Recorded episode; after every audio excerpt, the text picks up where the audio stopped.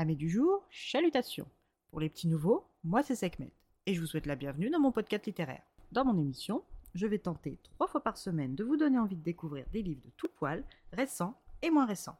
Alors, si ça vous tente, c'est par ici la suite. Aujourd'hui, je vais vous présenter Les Caprices de Lady Violette de Martha Waters aux éditions J'ai lu, collection Régence.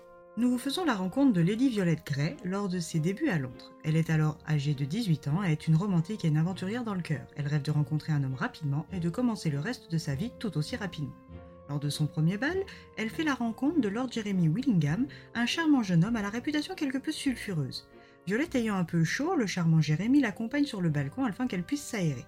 Et les deux jeunes gens commencent rapidement à s'embrasser jusqu'à ce que James Audley, fils cadet du duc de Dovington, ami de Jérémy, vienne les interrompre. Une telle situation est inconvenante et met sérieusement la réputation de Violette en danger. James sermonne Jérémy pour ses petites mœurs et sa goujaterie vis-à-vis de Violette et ordonne à ce dernier de retourner dans la salle de bal des Montgomery. Jérémy ne demande pas son reste et prend congé de Violette et James. James est sous le charme de Violette et sait qu'il épousera la jeune femme un jour prochain. Mais il ne pensait pas que ce jour serait aussi proche car oui, les deux jeunes gens sont surpris seuls sur le balcon par la mère de Violette, Lady Worthington, et elle exige réparation. James demande donc Violette en mariage et celle-ci accepte car le coup de foudre est heureusement réciproque. Après un an d'une idylle presque sans nuages, la grosse tempête éclate et à ce moment-là, la fracture est telle que le couple cesse toute communication. Nous retrouvons Violette quatre ans après cette violente dispute en compagnie de ses deux amies Diana et Emily dans sa demeure à Londres.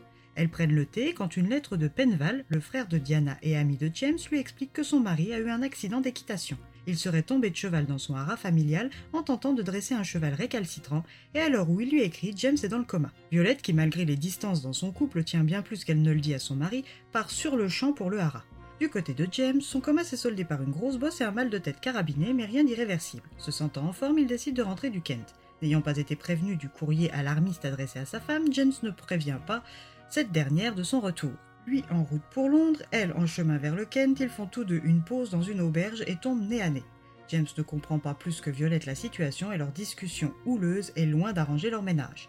Ils repartent tous deux à Londres, mais toujours séparément, et se terrent chacun dans la rancœur et le mutisme. Arrivé à la propriété de Londres, l'ambiance est lourde et les propos de James ne passent pas pour Violette, qui décide de se venger.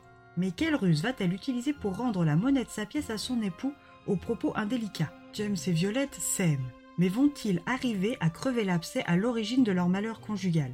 À vous de suivre les idées farfelues de ce couple victorien pour le découvrir.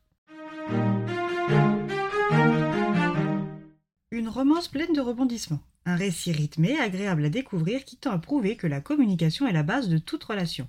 Car si ces deux-là avaient appris à s'écouter, rien de ce qui leur arrive ne serait arrivé. Mais heureusement pour nous lecteurs, il leur faudra environ 300 pages pour apprendre à communiquer pour notre plus grand plaisir. Et bien voilà, j'en ai fini pour aujourd'hui. J'espère que cet épisode vous aura plu et vous aura donné des nouvelles idées de lecture. Si vous souhaitez découvrir d'autres petits bonbons littéraires tout droit sortis de ma bibliothèque, je vous retrouve le mardi 6 décembre prochain pour un nouvel épisode.